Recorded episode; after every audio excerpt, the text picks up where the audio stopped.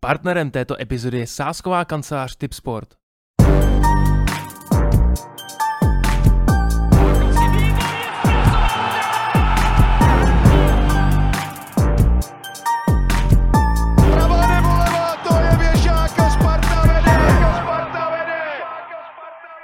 Ahoj Spartanky a Spartani, vítejte u první epizody podcastu Spartanských novin v roce 2023.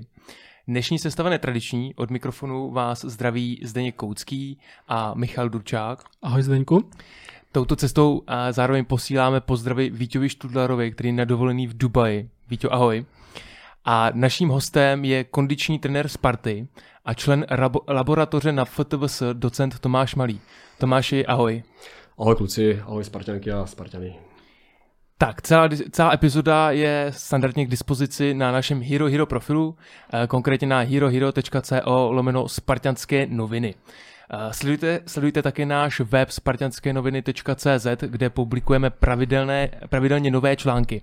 A samozřejmě partnerem této epizody je sásková kancelář Tipsport. Tak, to jsme měli úvod. Tomáši, před zahájením letošní sezony se odehrálo mnoho změn. Eh, Příchod nového trenérského, trenérského týmu, několik nových hráčů. Eh, Tebe pravděpodobně nejvíc ovlivňuje příchod eh, Kristiana Klarupa, eh, který je vedoucí fyzické přípravy. Jak se s tím zatím spolupracuje? Tak musím uznat, že tahle ta struktura, která je momentálně nastavena ve Spartě, to znamená, že Kristian, který je v pozici head of performance, to znamená vedoucí toho fyzického úseku, tak je lepší, než to byla za předcházejících dá se říct, období, protože s touhle funkcí vlastně přicházejí nějaké jasné role a zodpovědnost v tohle tom úseku za zodpovědnost za fyzickou, fyzickou a řekněme připravenost a nebo, neboli nejenom za výkon, ale i za nějakou zdravotnou preventivní záležitosti. A spolupráce s Kristianem je zatím po půl roce vynikající, protože hodně vzdělaný člověk, univerzitně vzdělaný člověk, prostě detailista, maximalista, tlak na výkon, tlak na detail, smysl pro detail. Uh, takže zatím ta spolupráce si myslím, že a to, i to očekávání, že je velice dobrý.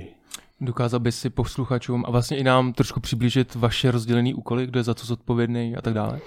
Tak uh, moje role samozřejmě už, je, uh, už, už má nějaký pátek, že, jo, že ve Spartě, které jsem a to střídaní moje, mojich rolí si zase vyžádalo to, že uh, z pozice vlastně toho řekněme, kondičního trenéra, který byl zodpovědný v prvním týmu, tak jsem se stal více zodpovědným za úsek rekondice a návratu hráče po zranění, kde jsem už za etapy trenéra Stramačonyho působil.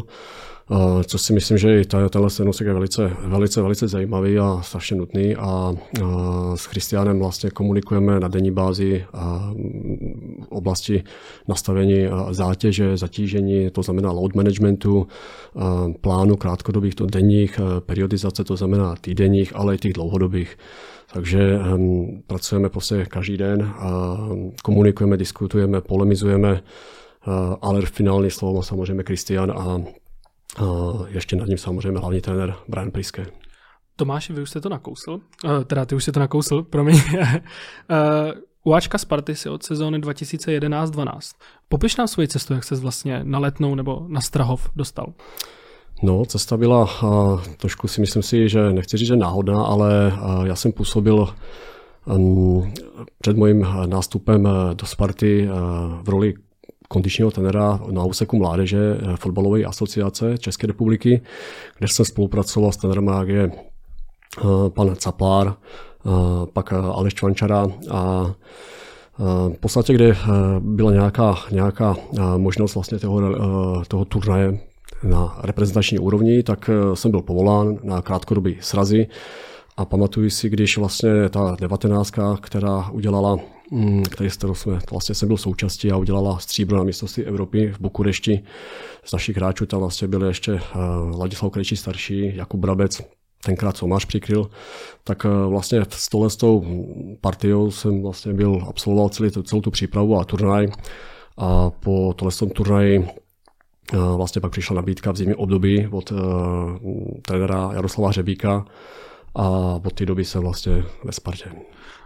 Tomáš, už je to přece jen jako 10 let. Můžeš trochu bilancovat, co se změnilo za tu dobu? Jak se za těch jakoby 10 let, fotbal se strašně změnil, jak se změnil i tenhle ten úsek, fyzické přípravy, rekondice, můžeš to nějak jako popsat trošku laicky? No, je to Velice dobrá otázka. Je to velice dynamický prostředí, eh, zpřesňuje se to, prostě vyžaduje si tenhle úsek eh, už čím dál více specialistů. Je tlak samozřejmě na výkon, je tlak na dynamiku, je tlak na, na vytrvalost, nějakou jak se mi, rezilienci, to znamená odolnost tohle z toho hráče.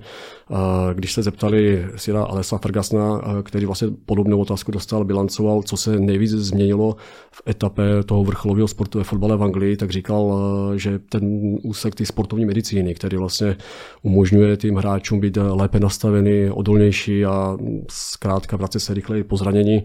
Takže mm, samozřejmě zasáhly nás výrazné technologie, datová analytika, monitorování hráčů, tak eh, to jsou všechny aspekty, které za posledních eh, těch deset let eh, jsme dostávali do Sparty. Pamatuju si, v roce 2014 jsme vlastně byli první, kdy, který jsme implementovali GPS systém na hráče, takže opravdu, že je to už 8-9 let, kde monitorujeme ty hráče, kteří dostávali jako ten tracking individuální. Z začátku se ty hráči určitě na to netvářili nějak nadšeně, nebyli s tím stotožněni, protože přece jenom nošení nějaké další externího zařízení nebylo úplně komfortní, ale jak ukázal čas, tak eh, dneska je to běžná, běžná praxe a mm, využívat to vlastně veškerá, eh, veškeré všechny týmy v České republice. Já si pamatuju, to byly takový ty, že ono to tehdy vypadalo jako podprsenka a bylo to jako relativně docela těžký. Úplně otázka mimo. Mě by zajímalo, jestli třeba za těch 8-9 let, co už to používáte, máte třeba nějaký archiv s datama, s kterými se jako dá nějak kontinuálně pracovat? Tak eh, rozdělil bych to na první a druhou takovou odpověď. Ta první, že je relativně těžký, všechno se v tom světě miniaturizuje, včetně, já nevím, mobilních telefonů a tak dále. Takže když jsem byl v Americe, tak už se viděl, že podobné zařízení se už lepí i za ucho. Je to vlastně jedna sebou akcelerometr a nějaký GPS modul. V září, když jsem mluvil s lidma z Technické univerzity z Míchova, tak eh, to jsou mimochodem lidé, kteří vlastně vymysleli čip do míče, na kterým se hrála vlastně mistrovství světa, kde jsme dneska sledovali prudkost a tak dále. Takže začíná se to ubírat tím směrem. Oni jsou blízko před eh, patentovaním systému, který vlastně se bude monitorovat trackingovat, se bude trackovat hráč z dronu. Tak jak tu máme vlastně ty hmm. technické zařízení, že se ty hráči prostě monitorují za účelem nějakých technických dovednostních aktivit, tak momentálně ta německá skupina připravila a, a validizuje, takzvaně ověřuje vlastně tenhle ten systém, aby vlastně hráči mohli být už nezatížený nějakým dalším externím prvkem, ale tím pádem eh, by to bylo bezkontaktní a máte tam další výhodu, že můžete trackovat jak míč, tak soupeře. Takže a k ty druhé části odpovědi určitě ten archiv dat je tam eh, poměrně vysoký, to znamená, že máme ty takzvané trendové linie hráčů, vlastně, eh, kteří vlastně přicházeli a odcházeli nebo které vlastně přicházejí k nám eh, z mládežnických kategorií. Musím říct, že na tuhle datovou analytiku je hrozně přísný náš sportovní ředitel Tomáš Rosický, protože ten vyžaduje přístup k veškerým vlastně ty datovým maticím, a je pravda, že uh, nám to pomáhá zpětně dohledat nějaké věci, jestli už verifikovat, co se povedlo, respektive hledat nějaký problém, který mohl eventuálně nastat, tak uh, ta datová analýza, co se týče load managementu, tak je opravdu dneska um, hraje významnou roli.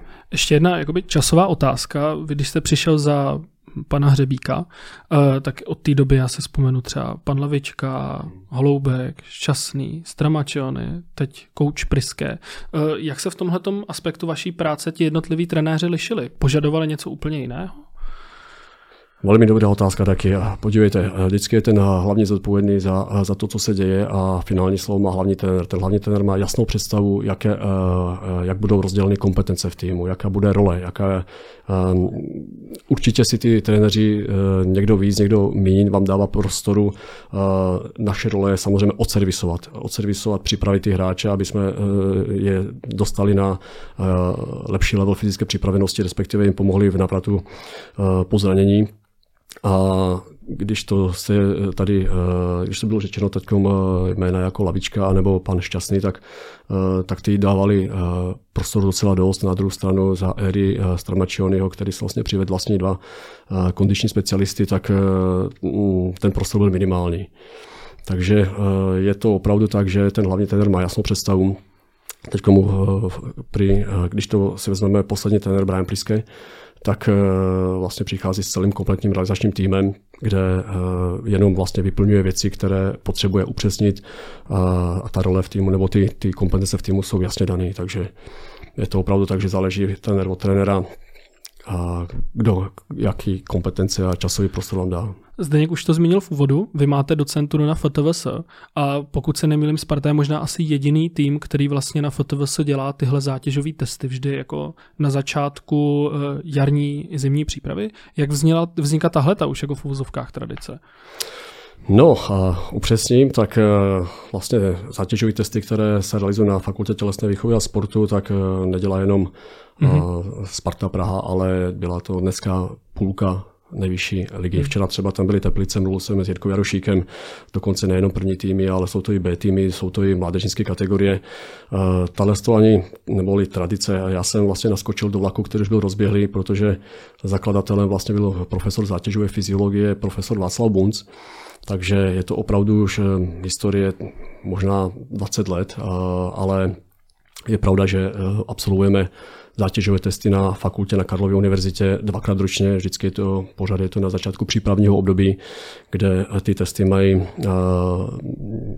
jednak vlastně význam uh, ověřit aktuální stav připravenosti hráče, to znamená uh, zejména z hlediska výkonnostní a pak se hledají tzv. prediktory, což jsou vlastně nějaké, nějaké parametry, které by mohly být limitujícím pro toho hráče, a to už z hlediska třeba toho výkonu nebo z hlediska nějakých preventivních zdravotních potíží.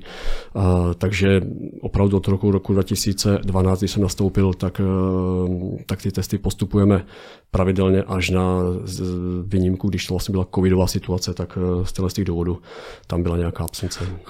Nabízí se jako logická otázka, vím, že nám nemůžete říct v tomhle nějaká konkrétní data, ale v jakém stavu se Ačko nacházelo, když jste dělali letos zátěžové testy? A ještě druhá otázka, tentokrát byla uh, zimní příprava specifická tím, že byla rozdělena mistrovství světa v Kataru. Jak jste pracovali i s tímhle, měli jste na hráče třeba menší nároky, vyšší nároky, já se to jako, neumím si to moc dobře jako představit. Mm. Takže uh, pravda, tak, taková ta chronologie je to trošku uh, zvláštní, protože nikdo s tím nepočítal. Bavil jsem se i s ostatníma kondičníma tenerama v naší nejvyšší soutěži a to, co vlastně nás eh, potkalo letos, mám na mysli mistrovství světa v Kataru, tak je to prvníkrát, kde vlastně to časování a plánování uh, nemá nikdo ověřený, takže nikdo nemá ten patent, co je teda vlastně nejlepší. My jsme se v realizáku rozhodli pro nějaký model. Ten model vlastně byl, že se dohrala ta soutěž 19. ještě byl odehraný um, zápas na baníku pohárovej. Ehm, na, na další den vlastně byl takzvaný check-out, to znamená nějaký medical check vlastně hráčů, aby jsme se ujistili, že každý hráč odchází na a krátký volno, to znamená 10 dní, ehm, obdrželi individuální programy z hlediska hrácké vytíženosti a kdokoliv odhrál a z hlediska individuálních eh, nějakých herních eh, požadavků, eh, hráckých postů, takže běžecký ehm, programy. Následně jsme se potkali začátkem že prosince kde jsme absolvovali ty fyzické testy 5. prosince. Ty hráči byli eh, připraveni, myslím si, že velice slušně, až na pár výjimek. To znamená, že eh, u těch eh, hráčů, řekneme prostě, víme, že který jsou dlouhodobě připraveny, naběhany, a teď můžu klidně jmenovat, prostě Wiesner, Tomáš nebo Mejder a Sadílek, a to jsou hráči, kteří opravdu jsou, který, jsou, který vás nesklamou. Eh, na těch fyzických testech, ale pak jsou hráči, na kterých eh, potřebujeme určitě zapracovat. Tady bych chtěl říct, ale eh, že ty fyzické testy, zejména v laboratoři, tak ne, nevždy vlastně kopírují nebo nevždy reflektují vlastně ty požadavky, které jsou dneska ve fotbale. To znamená, že najednou ve fotbale potřebujete dělat rychlost, musíte být odolný i v rychlé změně směru, opakované sprinty. To znamená, je to trošku i ten jiný druh vytrvalosti, kontinuální, který děláme my na běžeckém pásu a pak toho hráče necháte na hřišti. To znamená, že eh, veslař potřebuje nějakou vytrvalost, hokejista potřebuje nějakou vytrvalost, fotbalista trošku jinou specifickou, tenista a tak dále. Takže eh, ty eh, laboratorní testy nám slouží k tomu taky, aby jsme dokázali nastavit tu zátěž pro ty hráče. A teď, kdybychom to mohl upřesnit, tak jedná se třeba nastavení anaerobního prahu. Je to vlastně zóna, kde vlastně produkce a laktátu a jeho vstřebávání v nějaké rovnováze. A na téhle intenzitě ty hráči by měli být schopni vlastně odtrénovat uh, ty tréninky, aby, aby se ten specifický, aby se ten vytrvalostní potenciál toho hráče zvyšoval. To znamená, že tyhle ty výsledky, které vlastně my zjišťujeme, tak jednak mají souvis s tím, že chceme vlastně líp plánovat a verifikovat, ověřovat vlastně to zatížení eh, na hřišti, které eh, kluci hráči eh, absolvují, ale taky je pravda, že na, na fakultních testech kluci jdou na doraz, takže vidíme i tu mentální stránku, takovou ta odolnost, kdo až jak za hranice vlastně z těch svých síl, protože to je subjektivní pocit vlastně toho, toho pálení a to je podobné, jak je to máte v utkání, když ještě ne, už myslíte, že nemůžete, ale musíte. Jo, to znamená, že tělo ještě může, hlava musí, takže tam to taky vidíme, že jestli ty hráči, jak uh, daleko si můžou šáhnout na, na to dno svých sil. Ještě poslední otázka, než předám slovo Zdeňkovi. Mě by zajímaly dvě věci. První, uh, jestli je nějaká oblast, já nevím, typu výbušnost, dynamika nebo něco, co úplně uh, zase tak nejde ověřit v těch laboratorních testech a tu druhou jsem úspěšně zapomněl. Nevadí, tak třeba, třeba si vzpomeneš. No. Děláme samozřejmě, že ta, ta testovací baterie je založena na takových ty základních pět takových atributů. První je tělesná kompozice, to znamená, že máme tam eh, procento tuku a eh, kvalita svalové hmoty a podobně za pomocí biompenačních metod a kalibrace. Pak je tak, eh, takzvaná posturální stabilita, to znamená, tam se ověřují nějaké neuromuskulární aspekty, plochost nohy a podobné věci. Pak je ta oblast, jak na kterou se teď si poukázal, to je ta dynamika power, to znamená hodnocení vertikálního výskoku, kde se opravdu ukáže vlastně ten předpoklad vlastně těch rychlých svalových vláken. Tam je několik druhů výskoků a z toho se hledají taky další parametry, derivujeme, které můžeme využít vlastně do toho, do toho tréninku. Pak ta čtvrtá, pak ta čtvrtá oblast je samozřejmě hodnocení svalové síly eh, předních a zadních stehních svalů, což jsou svalové skupiny, které jsou nejvíc hm, zatížené ve fotbale, takzvaně přitahovačů a, taky, taky vlastně abduktorů, abduktorů, takže ve, veškerý screening těch svalových, eh, hlavních svalových skupin eh, verifikujeme. A ta poslední páté, jak jsem říkal, už je to zátěžový test, tak to už je takový ten tradiční test, na který se ty kluci netěší, ale ví, že je to musí udělat. Vzpomněl jsem si mezi tím na tu otázku. Výborně. Eh, zajímal by mě, jestli se v tomhle jako nějaká proměna uh, řeší věk, protože já se dovedu že představit, že u těch jako starších hráčů jsou tam jiný subjekty typu jako zkušenost, herní inteligence, něco, co se úplně na těch textech jako nedokáže prostě jako ukázat, ale zase jestli jsou na ně třeba jako o něco nižší nároky, nebo jak, jak se tam pracuje s věkem? Tak dneska ta moderní antropologie a nějaká ta biologie už eh, dokáže eh, vám udělat to, že dokážete predikovat ten eh, kalendářní věk a biologický věk. Dokážete to rozlišovat vlastně ta období, ta maturace, jak ten třeba ten mládežník, jak už je, jak, jak, jak je vyspělý, dá se říct.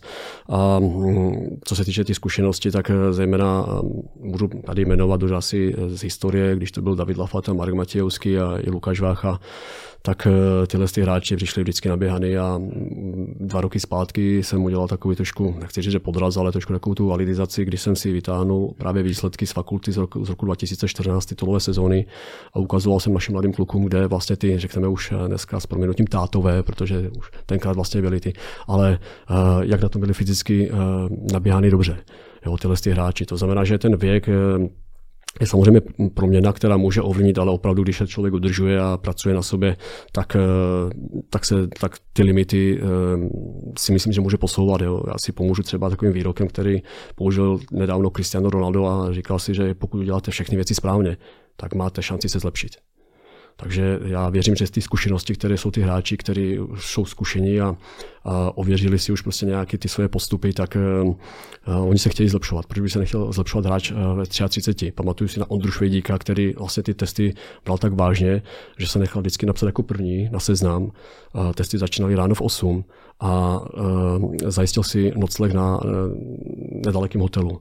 To znamená, že on tam přenocoval, aby, aby, aby vlastně měl co nejlepší podmínky, aby se ráno nemusel přesouvat v Praze a aby mu ty testy dopadly co nejlíp. Takže pokud uděláte všechny věci správně, máte šanci se zlepšit. Jako je pravda, že vlastně Maťák dneska ještě jako jde si odehrát silvestrovský derby, v 41 hraje ligu, to se stejně myslím, že třeba Tomáš Hipšman. Ano, to Lafa, tak Davida Lafa, to jsme vlastně viděli, tak jako v top fyzické kondici. Mě zaujala jedna věc, no. tykáme si nebo si vykáme? Tykáme, já, já, jako z, já z akademický půdy zvyklý, když naproti mě sedí docent, tak jako ne, ne, ne, to říkám, nejlepší titul je, když vám někdo řekne, že jste dobrý člověk, takže tady si, tady si tykáme, to je jasné. Ale eh, mě zaujala vždycky, nebo zaujala mě z těch testů na FOTVS jedna věc no. a to je ta, že ti hráči vždycky, jak kdyby, mi přišlo mi, že seděli a tlačili jak kdyby kolen nahoru. Mm-hmm. Jo, a to vlastně tím, tím, tím si zjišťuje co konkrétně? Výbušnost nebo síla toho kolena? No, to je takzvaná izokinetická dynamometrie, je to vlastně uh, testování svalové síly, svalové síly, uh, právě předních a zadních stejných svalů.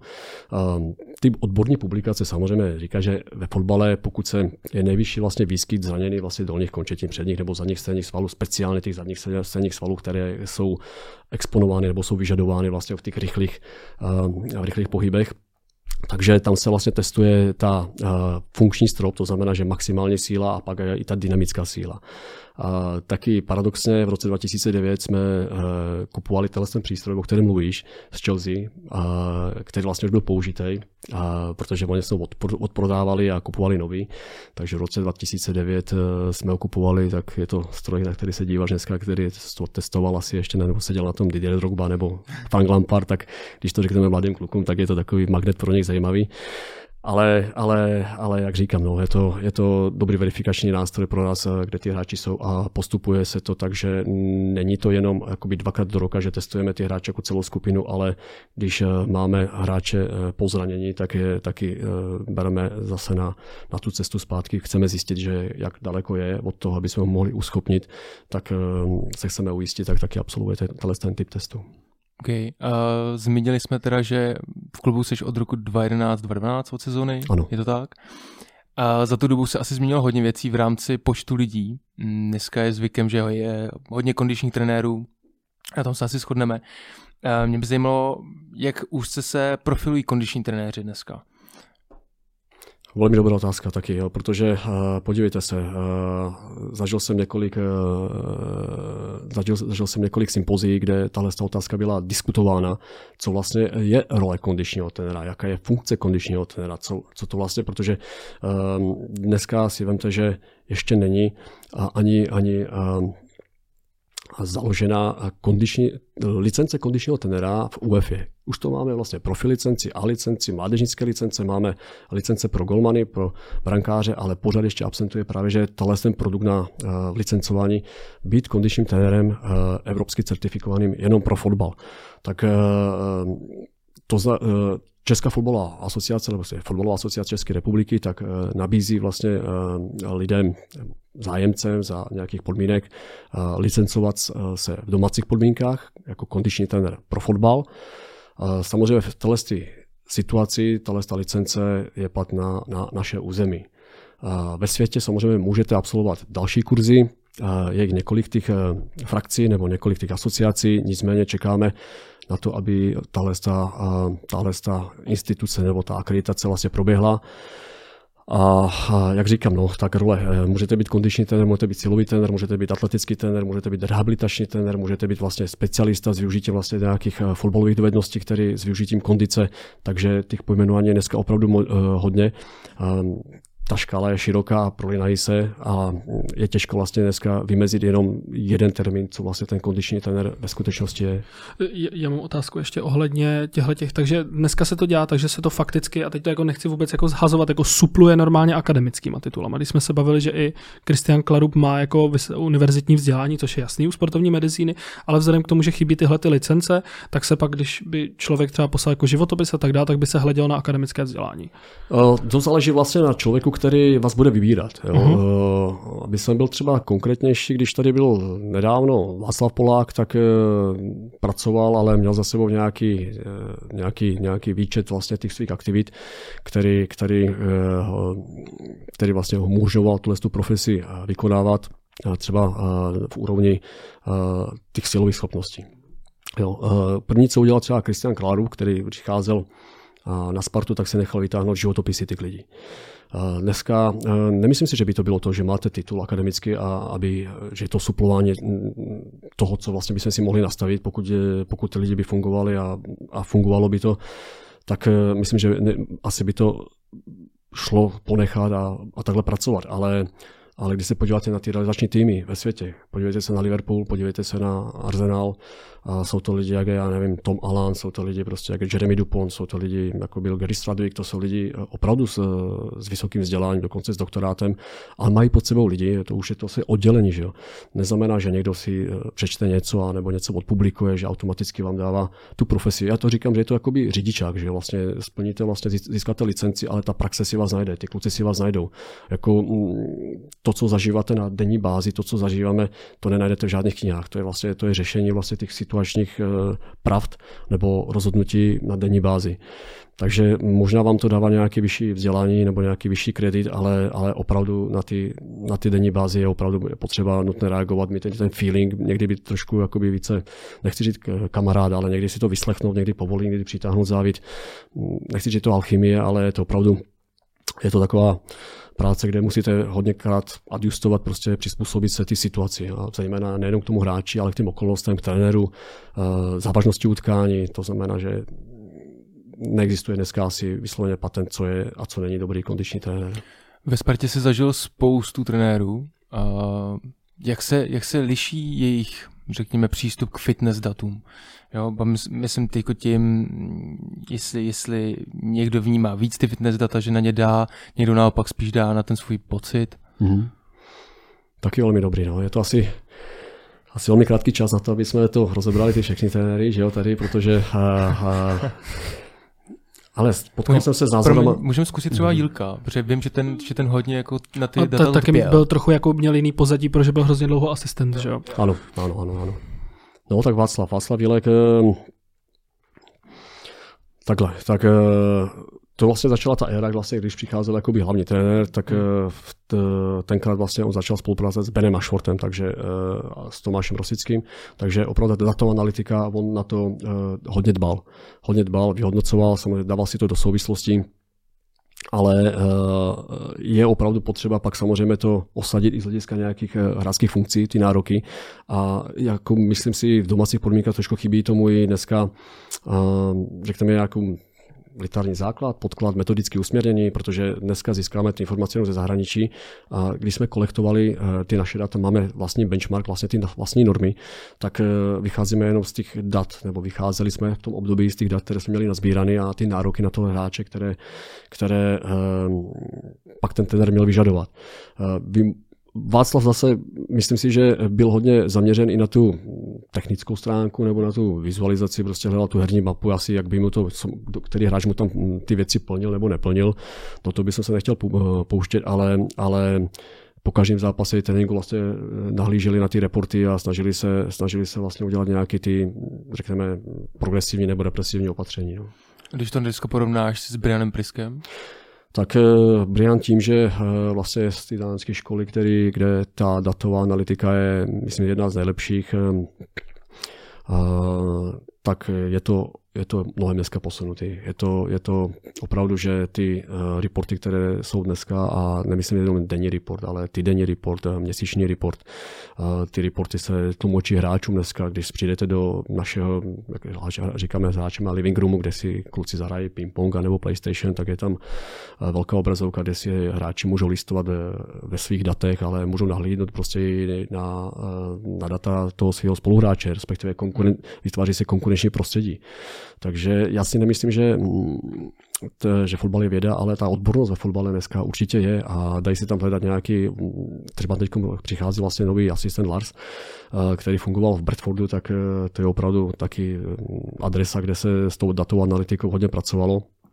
Ale zažil jsem v své praxi i takový, že hele, za nás to tak nebylo a hrali jsme líp, že jo, to taky zaznělo, nebo bude to odtyč do brány, nebo odtyč ven z brány. Asi to někdy takhle může fungovat a můžete vyhrát, ale nemůžete asi pořád vyhrávat. No. Mě by hrozně zajímal ještě jeden trenér. Sám si říkal, že Lafy, Maťák a tak dále byli v poslední titulové sezóně výborně připravení, co trenér Lavička. No, uh, za ten na lavičku, tak uh, říkáme, to je, to je, to je zase uh, deset let zpátky, takže tyhle ty nebyly, ale používali jsme už v téhle době přicházely ty Polar systémy, to hrudní pásy ale byly ale Polar systémy Pro, to znamená už v té době začínaly se vlastně sledovat, první trkovat ty data, ale ta datová analytika eh, z hlediska fyzické přípravy byla ještě hodně jakoby v začátcích. Eh, zajímalo ho to, zajímaly ho vlastně ty fyziologické křivky, to znamená, že srdeční odezva, jak ten hráč pracoval, to jsme zpracovávali. Do kabiny se však taky vylepily nějaké ty výsledky, ta míra kompetentivnosti, soutěživosti mezi těma klukama tam vždycky nějakým způsobem jsme chtěli udělat tu motivační prostředí, takže mm, tam to fungovalo v těch podmínkách, které byly asi, nechci říct nejoptimálněji, ale, ale tam snaha byla taky vysoká jo, s Vítěou. Přesouváme se do druhé části podcastu. A tím je téma návraty ze zranění. A protože a tým se poslední roky výrazně trápí s vleklými a opakujícími se zraněními. Není to mimochodem teda jenom problém Sparty, ale je to problém i Plzně a Slávě. A mě by zajímalo, Tomáši, je to určité specifikum České ligy, která má, řekněme, která se má například za to, že je víc jako soubojová než ostatní ligy v zahraničí? Mm-hmm. Jo, tak eh, no určitě eh, nedokážeme úplně jakoby objasnit, dekodovat vlastně, co je, co, by, co je tím primárním eh, problémem, ale ta typologie České ligy, když všichni to sledujeme, a je opravdu soubojová, je opravdu bojovná, je opravdu běhavá, je opravdu disciplinovaná, organizovaná. Takže ty kontaktní situace v té české lize, ta frekvence tam může být vyšší. Samozřejmě nemám to spočítaný, nemáme, nemáme asi na to nějakou relevantní statistiku. Nicméně sami vidíme, že když se hraje derby nebo hraje se s soupeřemi nahoře, tak eh, hraje se do těla, hraje se hodně jakoby na hraně pravidel. Takže tohle si myslím, že může zavážit eh, jako taky charakteristika vlastně České ligy, nicméně to vlastně potvrzují někteří ty zahraniční hráči a posily, jestli už ti, co odešli, anebo i ty, co jsou teď s náma a v týmu, tak to je jedna věc a, mm, a ta první část vlastně, která ještě se něco vynechal je asi. to určitý specifikum České ligy, to je asi, to bylo to. Jo, specifikum. No a teď mi napadla ještě jedna situace. Jo, viděl jsem, viděl jsem na, na podzim přes jednu společnost, která se jmenuje Skills Corner, která vlastně monitoruje ligy v evropských soutěžích, tak pokud komparovala nebo porovnávala vlastně míru zatížení hráčů, teď mám na mysli pokrytá vzdálenost ve vysokých intenzitách, museli to relativizovat. To znamená, že byl srovnával jenom úsek míč ve hře, tak Česká liga vyšla z hlediska běhavosti úplně nejvýš ze všech srovnovaných lig. To znamená, že byla na prvním místě, na druhém místě vlastně byla anglická Premier League. Uh, jsou to dostupné věci, které asi si může poslouchat, nebo prostě ten uh, odborník vlastně dohledat, takže opravdu ten kredit, vlastně ten běhavosti, soubojovosti tam asi, asi bude vysoký. To je zajímavý. Mě vždycky hmm. jako napadne, já si pamatuju, že když tady byl Guelor Kanga, hmm. tak vždycky, když byly ještě jako ještě úplně nejvíc basic statistiky na jako stránkách Fortuna tak vždycky on a David Houska, který ještě tehdy hrál za Olomouc, tak vždycky tak. na ně bylo jako přes 100 faulů uh, opravdu jako za tu celou sezónu a pak to bylo jako opravdu v každém zápase 5, hmm. 6, 7 faulů jako vyloženě na toho konkrétního hráče a já se jako, třeba mi to vyvrátíš, já se jako dovedu představit, že prostě když se tohle jako na člověku, když se to akumuluje v průběhu té sezóny, to se přece musí projevit. To, to jsem rád, že vlastně to říkáš, protože to je objektivní realita. Je to teda pravda. Jako I v těch statistikách eh, byla Sparta nejvíc falovaným týmem. Když se podíváte na některé části sezónu, sezónu, tak eh, opravdu těch počet faulů našich hráčů vlastně byl, byl nejvyšší. Eh, taky může nějakým způsobem, to bude trošku korelovat, že platí jak pravidlo, jak trénuješ, tak hraješ. Eh, my chceme jít na hranici vlastně těch sil. To znamená, že v tréninku taky si ty kluci nic nedarují, vnímají to trošku jako nominační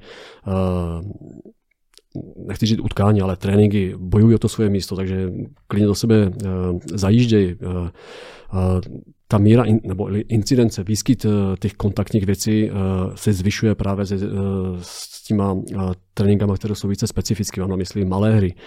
To jsou situace 4 na 4, 5 na 5. Um, soutěž, vlastně to je to DNA toho Spartana, všichni chtějí vyhrávat. To znamená, že ani v tom tréninku ten, ten kluk nechce prohrát. To znamená, že tam je opravdu, je tam hodně těch kolizních situací.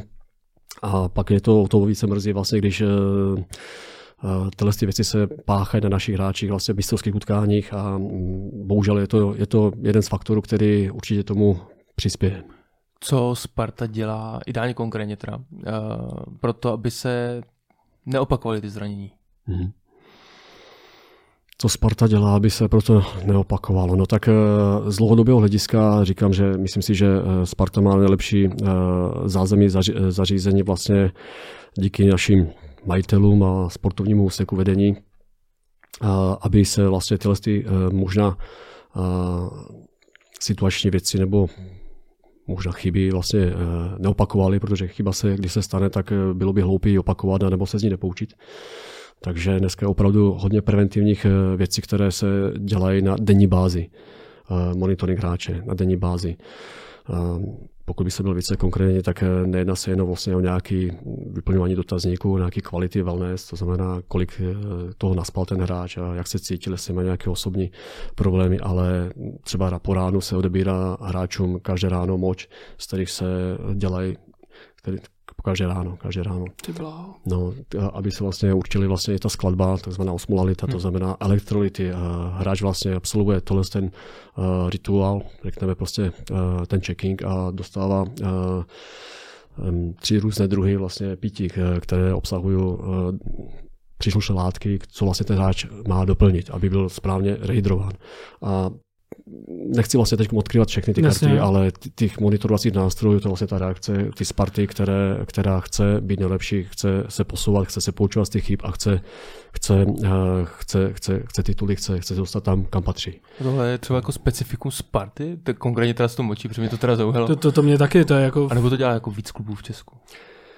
Momentálně nemám žádnou informaci, aby to někdo v Česku ještě uh, realizoval, ale ve světě je to nechci říct, že běžná věc, ale dělá se to poměrně často. Já jsem měl vždycky jako představit takový to, jako ty, kdo to měl jako já na dubbing nejdu nebo něco, jako, mm. ale, ale jako já jsem myslel právě, že to jako třeba u těch atletů a tak dále, že to je opravdu jako jenom nějaký cílený kontroly, ale že se to jako bere až takhle. Jako no samozřejmě, je, je to, uh, Moč je samozřejmě ten odpad, odpadní látka z těla člověka, ale v tom se dokážou najít eh, několik zajímavých eh, informací, jestli ten ten organismus je nebo není dobře rejdrovan, to znamená i ta míra únavy, jestli se tam, když se tam propustí nějaké látky, tak může to být už nějaký náběh na nějaký přepětí, přetrénování, overload, tak i tyhle ty věci, a to je, říkám, jenom jedna z málých těch na denní bázi eh, monitorovacích situací, eh, situací, které vlastně vyžadujeme od hráče.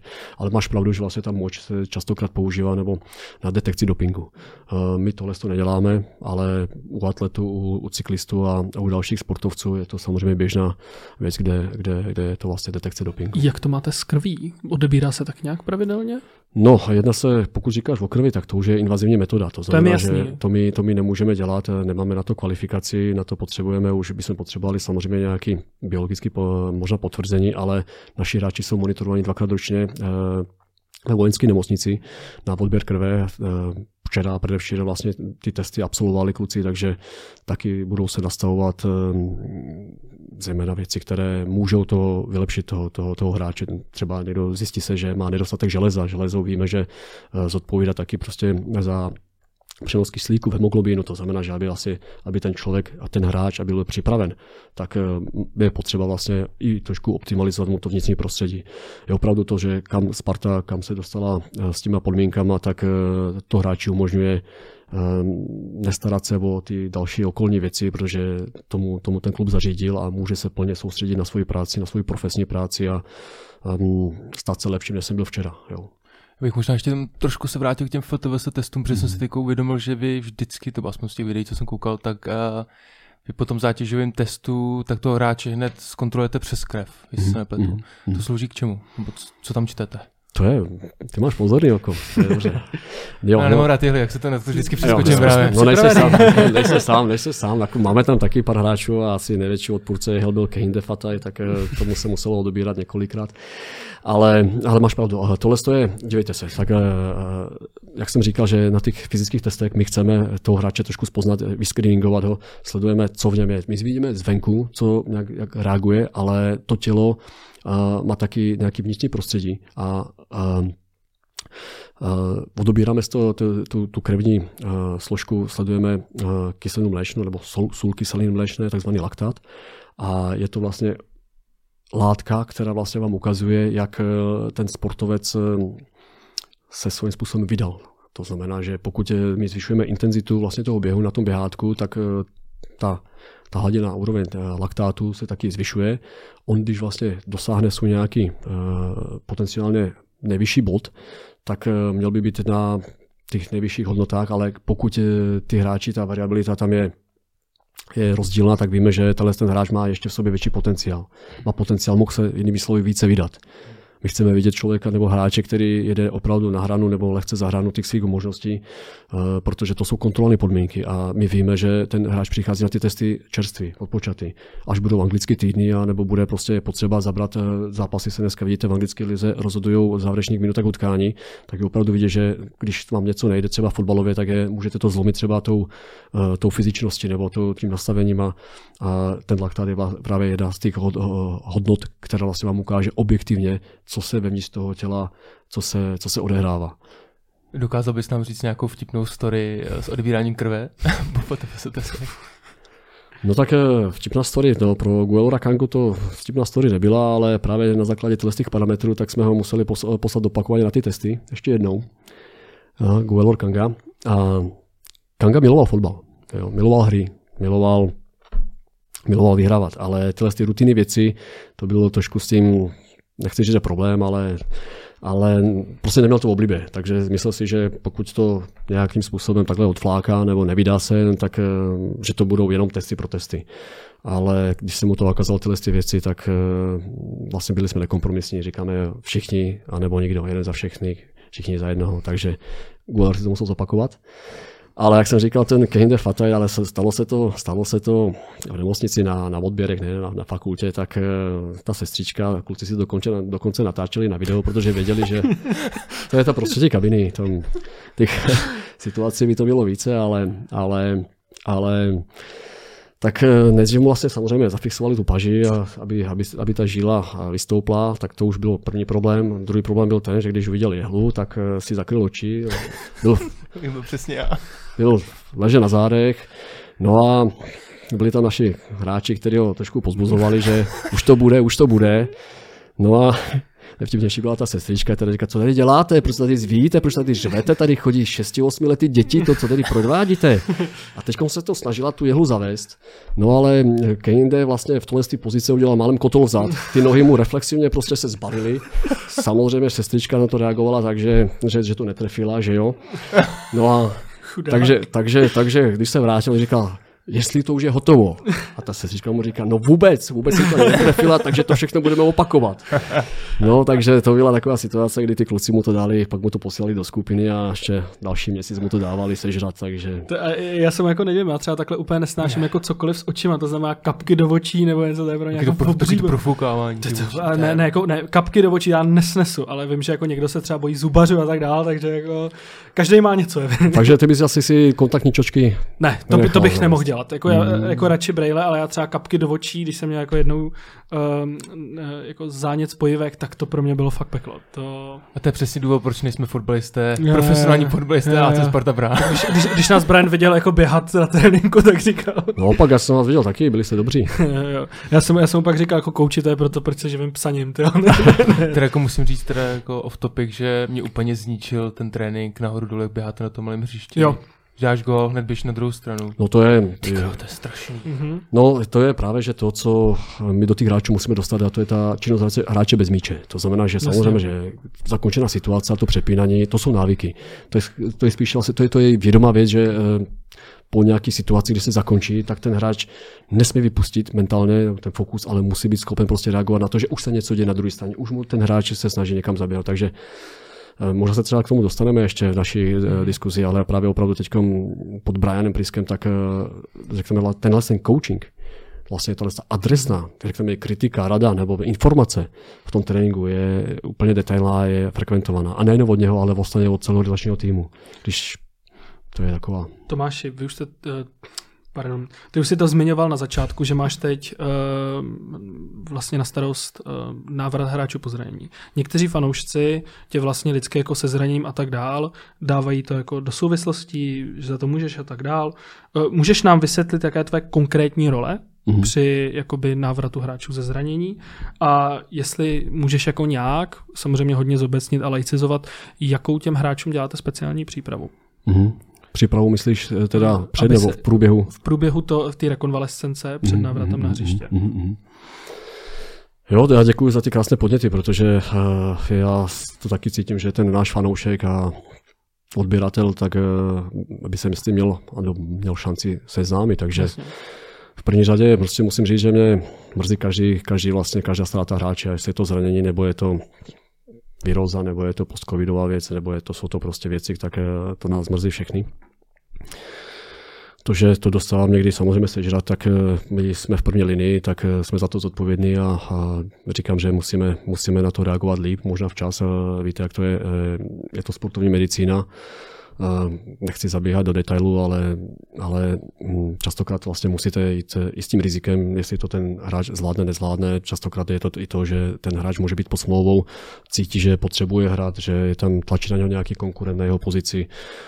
Pamatuju si třeba na Lafiho, když jsem ho jednou potkal, když si sám ještě kobercovou páskou, vypadal takový ten tuhý tape, si vázal kotník, který vlastně byl z půlky, jak eh, tenisový míček, říkám, Lafi, co ty tady děláš? On říká, no, tejpuju si kotník a bylo den zápasu, že jo, seděl u kustoda a říkám, no a hm, říkal, probíral to s doktorem nebo s, fyzi- s fyzioterapeutem a on říkal, no a co by mi teď pomohli? Takže nastihnul si kopačku, zavázal si to a šel hrát a dával gol. Že jo, to, to samozřejmě, no, to prostě je to taková ta situace, podobně takže vlastně tak to riziko někdy, že musíte postupovat, někdo si to vezme i hráč do vlastních rukou. My víme, že tam je tam nějaké riziko, dokážeme nějak reagovat někdy včas, někdy naopak nedokážeme. Někdy se vám to povede, někdy ne. Možná ta novější taková ta informace nebo takový včasnější, včasnější taky krásný příklad, když byl Bořek Dočkal ještě a měl prostě natažený hamstring, a ty se vlastně gradujou, to znamená stupeň 0, 1, 2, 3, to vlastně on měl takovou tu jedničku, to znamená, že to je z hlediska nějakých podkladů, které jsou publikovány návratu do, zpátky do, do zápasu, tak to může trvat 14 dní. A on vlastně na pátý den říkal kustodovi a nachystej mi dres. Jo, takže viděli jsme, že znám své tělo, nachystej mi dres, pracovali jsme spolu kde ještě vlastně, asi to už je taková pěkná historka, já to rád používám, protože když Ben Ashford říkal, že uh, on je profilem fyzioterapeut, že jo, nebo byl a funguje dál, takže on opravdu o tom lidském těle zná taky toho hodně a říkal, že dočky jenže my jsme měli nejrychlejší návrat eh, v arzenálu Alex Ox Chamberlain, vlastně to bylo za 10 dní, to, tohle to je nesmysl, tohle to je jakoby riziko ale dočky vlastně trval na tom, že nachystej mi dres, já to vlastně vím, že znám svoje těla, to odehraju. Dočky odehrál celý zápas ten. Takže ono vám to samozřejmě, není to hrdinství, jo? je to samozřejmě, pracujete na, s nějakým rizikem. Ani nikdo z nás, my nejsme pojišťovna, nemůžeme vlastně mi garantovat to, že ten hráč bude v lepší pozici. Jako ten panoušek, když vidí, že nastoupí ten hráč, tak si opravdu myslí, že je 100%, že je zdravý, jsem fit, ale uh, jsou tam samozřejmě ty kolizní situace, můžou být seba zapřením, častokrát se hraje pod nějakým uh, pod tabletkou tlumící bolest. Jo? To jsou běžné věci, to není jenom ve Spartě, to je všude. Chcete vyhrát, chcete dokázat, že na to hřiště patříte. Takže, uh, že se chyba udělá, uh, myslím si, že stát se stala určitě, to, to, to, to, to říkám, to je, to je lidský, ale říkám, musí se, nesmí se opakovat a i když ten faktor rekurence, to znamená obnova těch zranění, máte hráče, který chce hrát a vy víte, že vlastně když se něco jednou stalo, takže je tomu jako více náchylný. To je ta odolnost, rezilience. Proto se museli hráči, jak je David Hansko, jak je eh, Filip Panak, uh, hodně vlastně upravovat ty, i, ty zátěže, i ty tréninky, i ty cvičení samotné.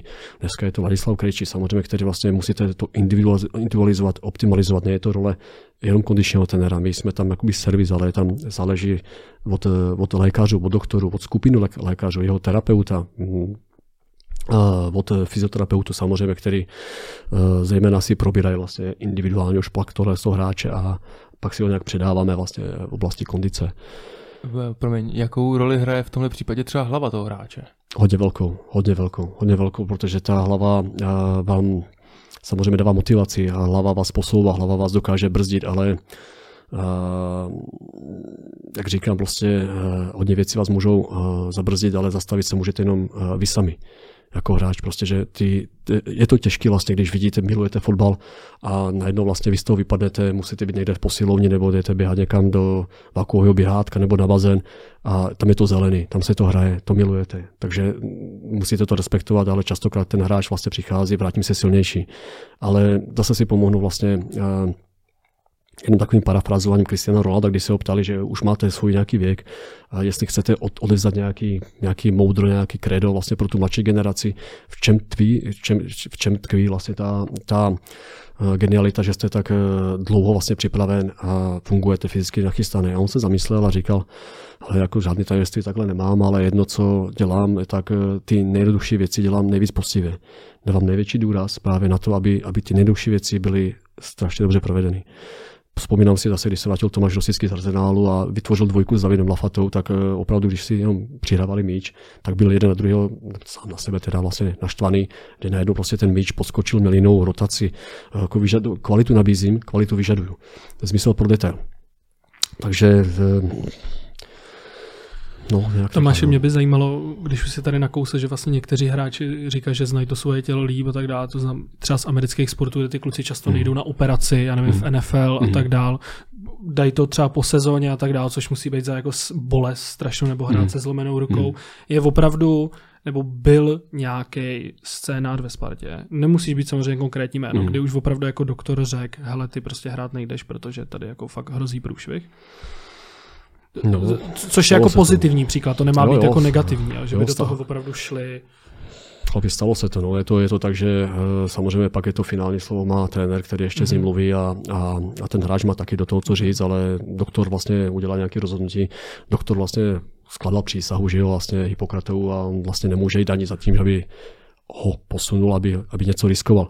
Možná tady bude zajímavý pro posluchače, když jsem byl v Skandinávii na jeden uh, seminář vlastně uh, Dánské fotbalové asociaci, tak vystupoval tam uh, Jan uh, Ekstrand, což je vlastně by, on je šéf, šéf Medical Group UEFE, nebo byl tenkrát, a říkal konkrétně příklad z Realu Madrid taky nebyl, nejmenoval, ale říkal situaci a dával tam jako problémový úkol pro nás, pro frekventanty, pro posluchače a říkal si, máte tu situaci, nám se to stalo, protože pracoval jako externě pro Real Madrid.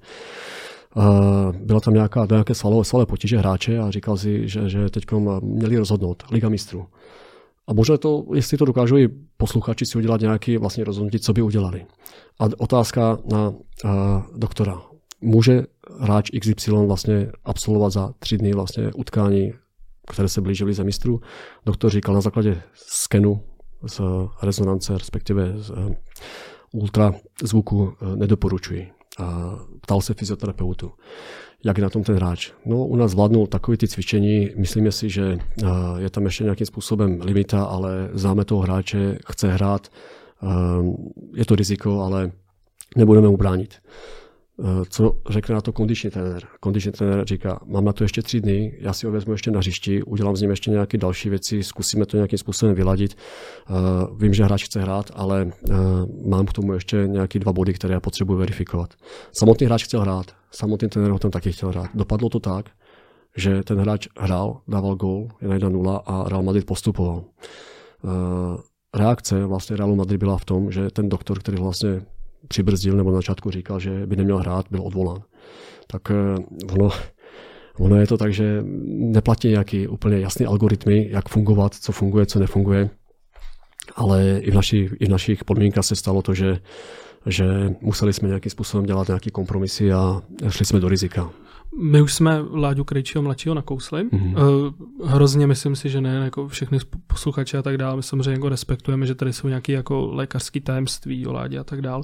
Čím byl ten jeho návrat takhle opožděný? A protože my vlastně vůbec nevíme, co se stalo, Láďa hrál jenom uh, dva zápasy na podzim, a vlastně by nás zajímalo, jako co se stalo, hmm. protože jak ty jako trenér, ty má jako hráče po návratu na starosti, tak se musel mít v péči.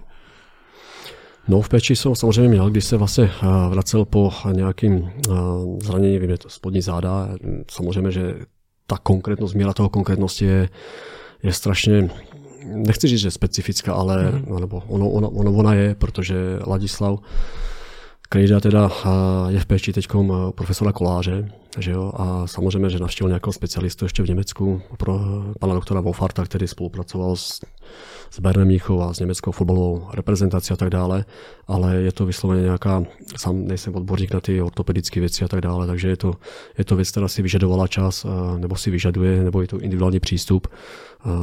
Při návratu, kdy jsme spolu, spolu, spolu spolupracovali na hřišti a vlastně odehrál, jak říkáš, ty dva zápasy proti Hradci a pak doma proti bývalému domácímu klubu v Brně, takže e, tam vypadalo samozřejmě dobře, možná ta minuta, která, která vlastně tam byla, mohla, mohla být nižší, jsme si to zpětně vlastně vyhodnotili, ale e, Krida je strašně velký válečník, on, on vlastně ten taky fotbal miluje, miluje fanouška, miluje vítězství. A měli jsme taky nějaký plán samozřejmě, že v tom zápase e, máte možná nějaké endorfíny, které vlastně trošku tlumí tyhle ty věci, které by tam mohly být, ale rozhodně v tohle tom období nebyla limita, proč mu teda neumožnit eh, vykonat jeho profesi, to, co miluje a, a hrál. Eh, teď vlastně, když můžu říct vlastně fanouškům, že Láďa vlastně včera předevčírem zvládnul velmi dobře vlastně tréninky na hřišti, takže zase se těší z toho, že eh, svobodného prostředí a všichni mu držíme palce a budeme dělat první, poslední, aby jsme mu umožnili co nejlepší návrat a, a viděli ho opravdu v kádru. Mě by zajímalo obecně, to je něco, co jsme s klukama řešili v nějakých minulých podcastech. Existuje, i třeba jako z pohledu sportovní medicíny, vyloženě nějaká typologie hráčů, kteří jsou jako náchylnější ke zranění a lze to nějak jako dopředu, já nevím, z fitness dát, eh, z medical reportu, z čehokoliv odhalit? Mm. No, relevantní markery takhle neexistují. Jakoby, aby možná, že možná teď kdybychom se zamysleli, opravdu ani neznám nějakou tu studii zahraničnou vědeckou, když se řekneme, že které vlastně ty prediktory vlastně by eh, byly markery, aby toho hráče nějak eh, klasifikovali, že ten hráč bude eh, opakovaně zraněný. Největší vlastně ten samotný problém nebo ten marker je to, že už to jedno, jedno zranění máte. Třeba když si vezmu například svalového zranění, tak eh, ten sval se vám hojí jízvou. Ta jízva už má jiné fyziologické, mechanické vlastnosti, už není tak pevná, už není tak elastická, už není, takže každý další, ta, řekněme prostě ta jízvička už, už, už není na tom samém místě, už je to malinko vedle, ta jí, takže vlastně ten sval už nemá ty mechanické vlastnosti, jako je zdravý. Uh, Samozřejmě problém je, pokud hráč eh, třeba překonal vážnější zranění, mám na mysli třeba jakoby přední křížový vás, tak eh, tam ten návrat je samozřejmě už více eh, více, víceméně delší, protože tam je doba 6 až 9 měsíců. Výjimkou jsou třeba Martin Friede, který se vlastně vracel dříve, ale máme návraty, které byl třeba ještě Ondra Mazu, který vlastně to trvalo podstatně díl. Byly tam i nějaký Eh, věci z hlediska štěpu, reakce, jestli to máte jenom křížák nebo máte k tomu chycené meniskus, máte tam další nějaké kompartmenty vlastně v tom, v tom koleni, ale uh, asi nejlepší vlastně tohle, to, co říká, že udělat si dobrou anamnézu, což si myslím, že když přivádíte hráče nebo máme hráče z vlastní akademii, eh, ta akademie vlastně Sparty má tu anamnézu velmi dobrou, takže ta historie zranění je tam velmi dobře zdokumentovaná a cíleně se vlastně za, eh, zaměřit vlastně na, na, ty, na ty slabé místa. A to je vlastně cílem tohle testování, že vy ty silné stránky musíte podržet zlepš, a zlepšujete ty vlastně ty, ty, ty slabé stránky. Ještě jeden doplňující dotaz. Ty si to vlastně podal tak, že už když jako prostě, já si vzpomenu, že třeba Venca Drchal měl dvakrát přetržený přední křížák, pokud hmm. tak prostě vím, že tihle kluci jako, eh, jako, je to nějaká regrese tělesná. Hmm. Lze na některých těch věcích, napadne mě třeba jako David Hansko, jako pracovat, aby se prostě tahle jako častý zranění eliminovalo, to znamená, vy asi jako přijdete, najdete problém, pojď Hanci, uděláme tohle, to, hmm. lze to i jako nějak jako hmm. dělat progres v těch věcí? No, lze, určitě. Samozřejmě říkám, že je tam potřeba taky to individualizovat, ale uh, taky když se, když uh, musíme ty, ty, ty zákroky nebo tu, nebo ten tu incidenci, no ten výskyt je první je klasifikace, tady jestli to je kontaktní nebo nekontaktní. Jo, tak s tím kontaktním je to, samozřejmě to se vám stane a těžko to predikujete. Ty nekontaktní, tak ty samozřejmě můžou být, ty, mají, ty mají různý nějaký řekněme, kritéria nebo vlastně ty uh, body, proč by se to mohlo stát. Může tam být nějaká už uh, před, předtím chycena nějaká část vlastně toho kolena, která uh, ještě nebyla prostě uh, se s nima na nějaký rezonanci a tak dále. Může tam být vlastně nějaké lehce přetížení, mohl předtím dostat nějaký hit, nějaký, nějaké kontuzy, ale ten hráč vlastně hrál ještě dál. Jsou situace a známe z historie, kde až po čase se zjistilo, že třeba má natržený postranní křížní vaz.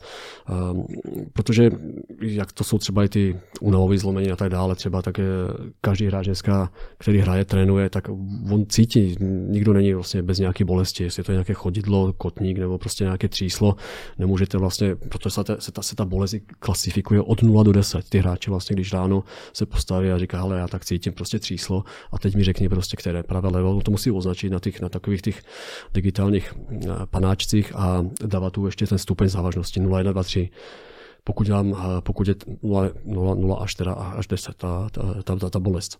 Pokud je to jedničková bolest, tak víme, že to je stopová bolest, takový pozůstatek včerejšího tréninku. Pokud je to čtverka, tak je, musí ten hráč v 8 hodin, 15 minut být nejpozději na medical checku ráno na fyzio a, a řeší se, co, co vlastně s tím svalem je. Takže a pak následně přichází ty procedury testování svalové, prostě fyzioterapeutické, aby jsme věděli, jestli ten hráč je uschopněn do plného tréninku nebo do parciálního částečního tréninku, nebo naopak půjde individuálně se mnou, jenom zkusíme si prostě mm, základně nějaké běžecké cvičení, lokomoční cvičení, eh, koordinační cvičení, eh, míč. A když je všechno v pořádku, tak další den ho vlastně integrujeme zpátky do týmu. Ale častokrát se to stává právě, že, a to, jak si říkal například do toho Davida Hanska, Filipa Panáka, tak eh, musíme opravdu upravovat i ty cvičení. Upravovat cvičení znamená, že jak v posilovní mají i, i svý vlastní které vlastně byly doporučeny specialistama, ale i na tom hřišti třeba si může ubrat nějaká série, nebo když už to byl prosinec teď s Filipem Panákem a byla ta omilá trava, bylo vlastně to minus 8 stupňů a tak dále, tak jsme museli nějaké to, ty věci zohlednit a a ne na žádost Filipa, ale vyhodnotili jsme to, že je to pro jeho zdraví daleko přínosnější, než eh, pokoušet něco na tom hřišti. V očích fanoušků, a přiznám se, že asi i v mých očích se v minulosti několikrát stalo, že se hráč Sparty zranil, odehrál dvě, možná tři utkání hmm. a znovu se zranil, nedej bože se to zranění obnovil, vybavím se asi z hlavy Honza Fortelný, Andreas Windheim a David Hansko. A jsme rádi, že se na to můžeme doptat, protože uh, by nás zajímalo, jak vlastně probíhá rekonvalescence. Hmm. Jak se vlastně tohle může vlastně stát tomu hráči. Hmm. No. Takže rekonvalescence samozřejmě je to otázka nejdřív typologie zranění, pak stupně závažnosti. To znamená, že rozdělujeme na také tři skupiny od 0 do 7 dní, jeden týden, to říkáme tomu mild, takoby velice lehký, pak je to ten takový medium, to znamená na tři týdny, tři až čtyři týdny, to je vlastně grade 1 a pak eh, ty těžší zranění, pokud by to hráči mělo vyřadit na více než, eh, než tři týdny. Takže uh, ten návrat do, vlastně, nebo uschopnění, když to takhle řekneme, tak probíhá v několik etapách. První etapa je ta, že um, musí, musíme vědět vlastně toho hráče ten sval, který je zraněný, jak je na tom ve srovnání s tím baselinem, to znamená s tou výchozí hodnotou. Ten, my máme od každého hráče, řekněme, řekněme příklad, já nevím, přední stejný sval, tak víme, že ten sval je schopný produkovat, když byl zdravý, nějaké číslo. A když ho chceme uschopnit zpátky, tak e, musí být na minimálně 90% těch svých maximálních hodnot aby, aby jsme eliminovali vlastně riziko tohle z toho, toho, toho rekurentního nebo opakujícího se zranění.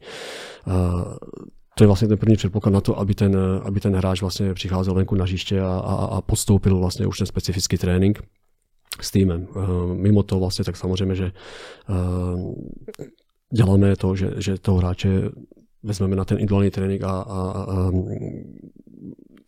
nastavujeme mu vlastně ty, ty základní lokomoční aktivity, běh eh, do rovna, eh, běh ze řízenou změnou směru. To znamená, jsou to programové věci. Eh, my víme, že ve, ve fotbale prostě nacházejí se situace, které jsou nepredikovatelné a musí na to reagovat, ale my v tom tréninku v prvním tak hledáme mu takové věci, aby věděl, že od bodu A do bodu B a pak se musí, musí otočit. Častokrát si to natočíme na kameru, vlastně, takže i kvalitativně k tomu přistupujeme. Ten hráč musí k vám být upřímný. To je první předpoklad. To znamená, že když něco cítím, tak to reportujeme. Nemusí to ale takhle vždycky být, jak říkám, ten hráč chce hrát. Jo. My máme taky zájem, zájem, aby ten hráč hrál, ale bohužel stalo se na mě v situaci eh, v historii ta, že, ta, že něco se zamlčí. Rozumím tomu. Jsem před koncem smlouvy, chcem, cítím šanci, dostanu se tam. Ale ale uh, pak přichází to, že jsou to nastaveny za pomocí uh, eh, GPS jednotek nějaké uh, hranice, které vlastně ten hráč má splnit v průběhu, v průběhu nějaké časové etapy. Může se stát, protože i ten tlak, řekneme, prostě prostředí trenéra, závažnosti hráčů je to, že vytvořte prostě trošku rychlejší model jeho návratu, jak to vlastně, jak to vlastně zvládne nebo nezvládne. Často i hráč má ten pocit, že hele, já bych jsem to zvládnul ještě toho víc. Musíte ho říkat, že hm, teď závid nemůžete protočit doleva, ale doprava, musíme naopak ti, ti trošku dekompenzovat. Na žádnou horu se neleze strmě jenom do rovna, občas musíte prostě zastavit nebo trošku jako ho podržet. A to je ta těžká práce. Vy, já chci, aby ten, aby ten hráč byl zdravý, chci, aby vlastně byl dříve, ale to, co říkáš, že se stane, tak to je bohužel vlastně ta chyba, která, která uh, by neměla být. No. Tak uh, u toho Honzu Fortelního, tak samozřejmě myslím, že tam bylo kontuzní, kontuzná věc na, ty, na, ten, na ten lítko, na to lítko, že jo. U toho Davida Hanska, říkám, to jsou takové řetězové věci, které uh, tam jsou spojeny. Není to jenom ten sval, který se stane, ale když tam máte koleno, máte tam nějaké další záležitosti. Hanci zase, to je, David je, David je digitální člověk ve smyslu fungování 0-1. To znamená, že když trénuje, trénuje naplno. Jo. To, taky je to problém, že někdy potřebujete podržet 60, 70, 80% ale Hanci byl, je velice inteligentní kluk, samozřejmě, ale je vidět, že neraději vlastně by odehrál ten zápas s tou jednou nohou. Takže to asi máš pravdu. No, tohle je věc, které se do budoucna chceme jednoznačně vyhýbat. Tak, takže, promiň, můžu, mě vlastně jako, takže z toho, co nám jako říkáš, je to hmm. často i vlastně o hráčích, kteří jako nějak chtějí, tím méně nechci házet vinu, hmm, jo, ale to. jako jestli vlastně tak moc chtějí hrát, až vlastně nějak jako proti, na, proti svýmu tělu. Skoro. No, takhle, uh chtějí, milují. Jako, neznám situaci, kdyby jsme dávali hráče do, do utkání, aniž by ho nechtěl. Hmm. Jo, to je vlastně taková ta situace, že my ho nutíme, tak musíš hrát a on nechce. Spíš naopak. Spíš naopak, jo, stává se to. Což je logicky, je to správně. Chce za Spartu hrát, chci, hmm. jsem tady a, a prostě vydám se. Ale to zase ho neopravňuje, nebo nás nějakým způsobem neomlouvá to, aby jsme uh, my zvyšovali to jeho riziko, když to takhle řeknu. Jasně. My ho musíme pojmenovat, ty, uh, ty rizika jsou nastaveny, jsou pojmenovány a někdo to musí rozhodnout. Jako je, není to tak, že kondičně ten rozhodne, že ty budeš hrát, ale jsem součást toho, toho rozhodovacího procesu, toho algoritmu. Jo, ale uh, je to t- samozřejmě tak, že pokud víme, že tam obrovské riziko je, tak uh, ho neuschopníme. Řekneme, že prostě tam to nemá smysl. Respektive snažíme se mu dát časovou dotaci takovou, aby to tělo, aby to tělo zvládlo. Jak v tréninku, tak v zápasech. No. Já bych se chtěl ještě vrátit tomu uh, Vinajmovi, protože hmm. jestli se nepletu, tak on přišel do Sparty, po chvíli se zranil, pak přestoupil do Šalke na hostování, tam se zranil po čtyřech zápasech. Tam to bylo i takový, že on když přicházel, hmm. tak vím, že někdo vyhrabal, jako že měl chorobopis, že on jako fakticky nikdy neodhrál kompletní hmm. sezónu. Hmm. Jo, a to, hmm.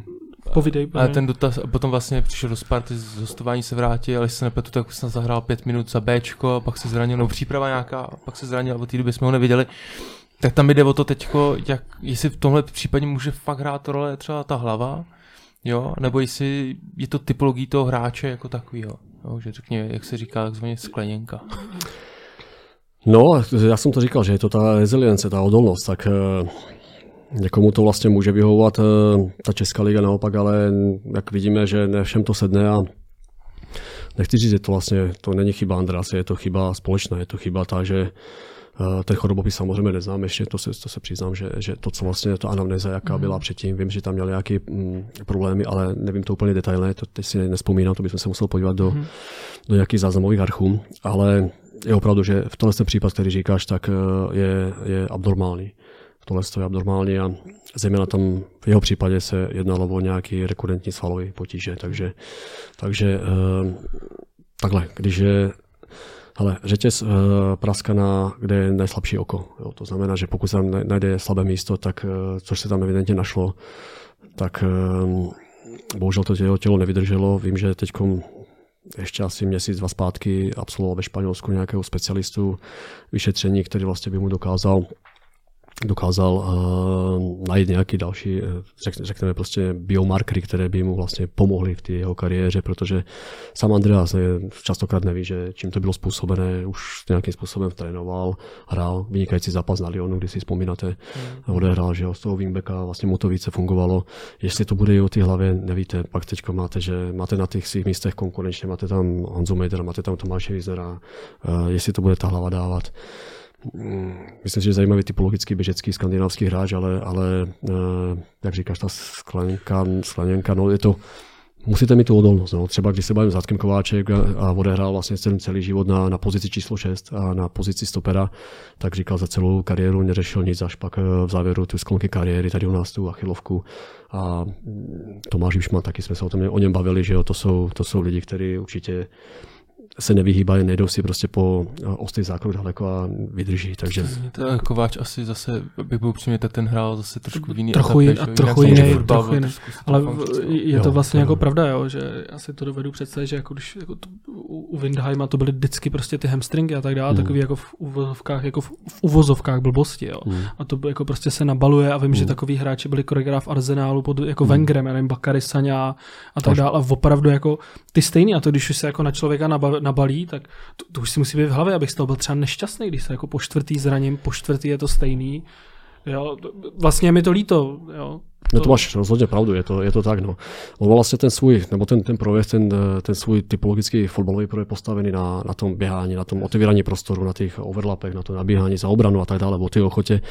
A taky ještě do dnešního dne, to taky musím říct tady, a ať ho nějakým způsobem pochválíme, tak eh, drží vlastně a rekord vlastně v naběhané vzdálenosti ve vysokých intenzitách. Andreas, to znamená ne ve sprintu, ale je tam nějaká vysoká intenzita, kde se dostal na obrovské čísla, 1,7 km, takže to byla opravdu vysoká aktivita. Takže... Pamatuju ten právě zápas v Opavě, který rozhodoval taky gólem jako na 1-0, mm. jediný. A hrál výborně a pak zase prostě jako taky se zranil vlastně, jako je to takový ne, zvláštně no, asi, pojďme, asi pojďme, pojďme dál. dál. Pojďme dál. Ty, zmínili, zmínili jsme téma, nebo otevřeli jsme téma rekonvalescence. Mm-hmm. Ty jsi zmínil individuální tréninky. A tam se možná trošku blbě, ale zajímalo by mě, co vlastně ve sportě znamená individuální trénink. A v úvozovkách z jakého důvodu ten individuální trénink je. Jestli byste dokázal posluchačům mm-hmm. přiblížit.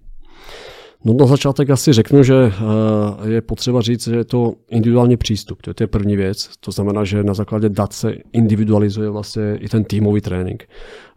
Mám na mysli teď hráčské pozice, vlastně odehraná minutáž, jestli někdo má objemy takový nebo makový za poslední týden, za poslední měsíc.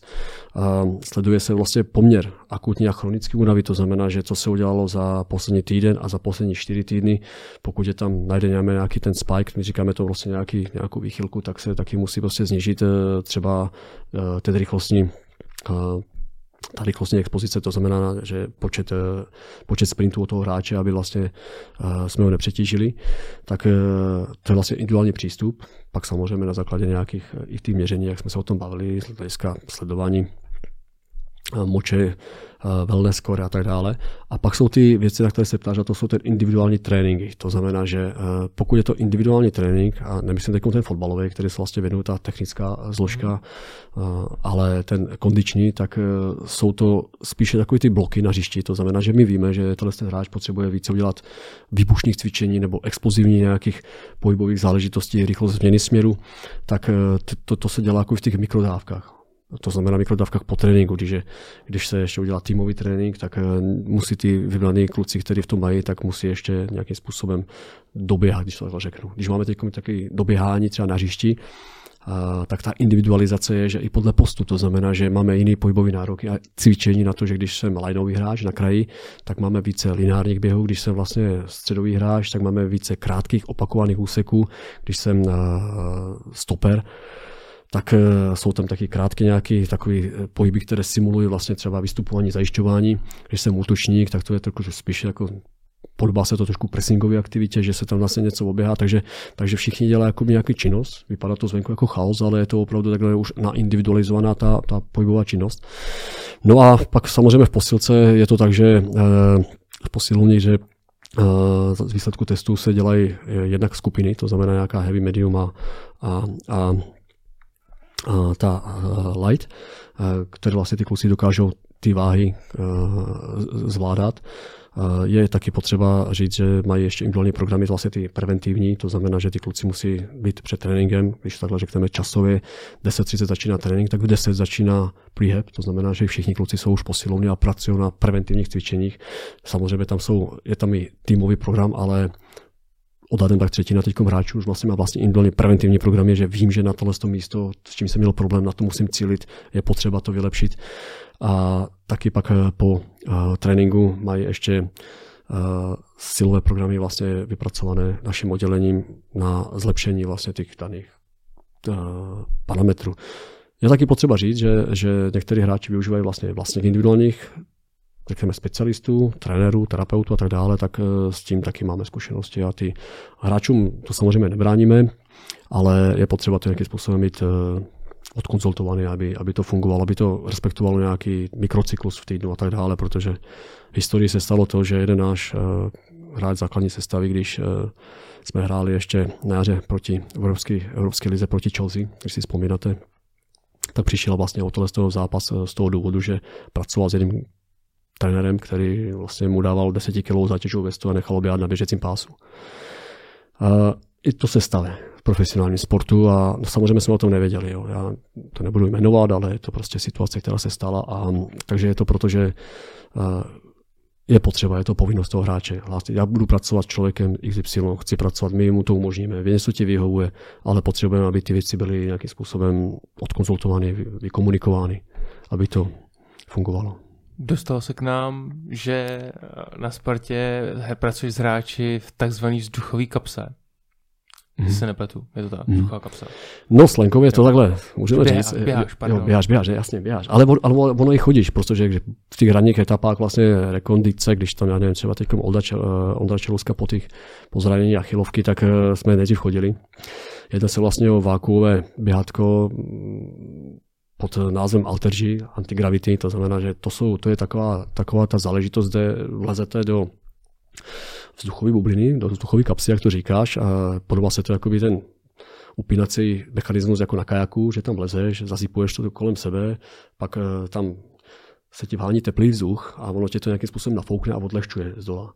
Takže jsme schopni redukovat eh, tvoji tělesnou hmotnost, nastavujeme aniž vlastně, to, čím se vlastně redukují neuromuskulární stres, dopady toho hráče, třeba po těch achilovkách, když jsme řekli o Ondru, Ondru Čelusku, tak jsme chtěli, aby už začal nějak chodit, aby už začal pomalin, pomalinku běhat, ale najednou nemáš těch svých 100 kg, teda 100% hmotnosti, pardon, ale... Já mám skoro no. ale, ale nastavujeme to opravdu od poloviny hmotnosti, to znamená, že, že jdete z půlky a pak eh, navyšujete, navyšujete jak objem, tak intenzitu.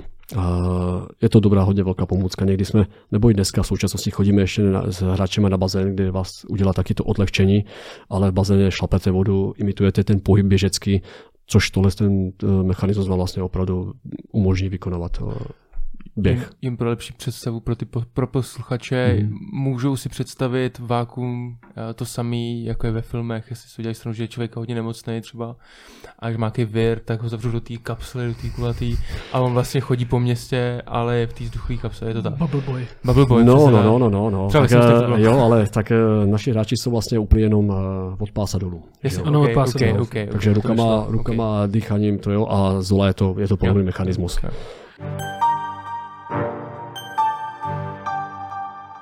Zbytek epizody s Tomášem Malým si můžete poslechnout na našem herohero.co lomeno spartianské noviny. Čau. Mhm. Vnímá Tomáš kritiku na svou osobu, jak s ní pracuje? Je oprávněná?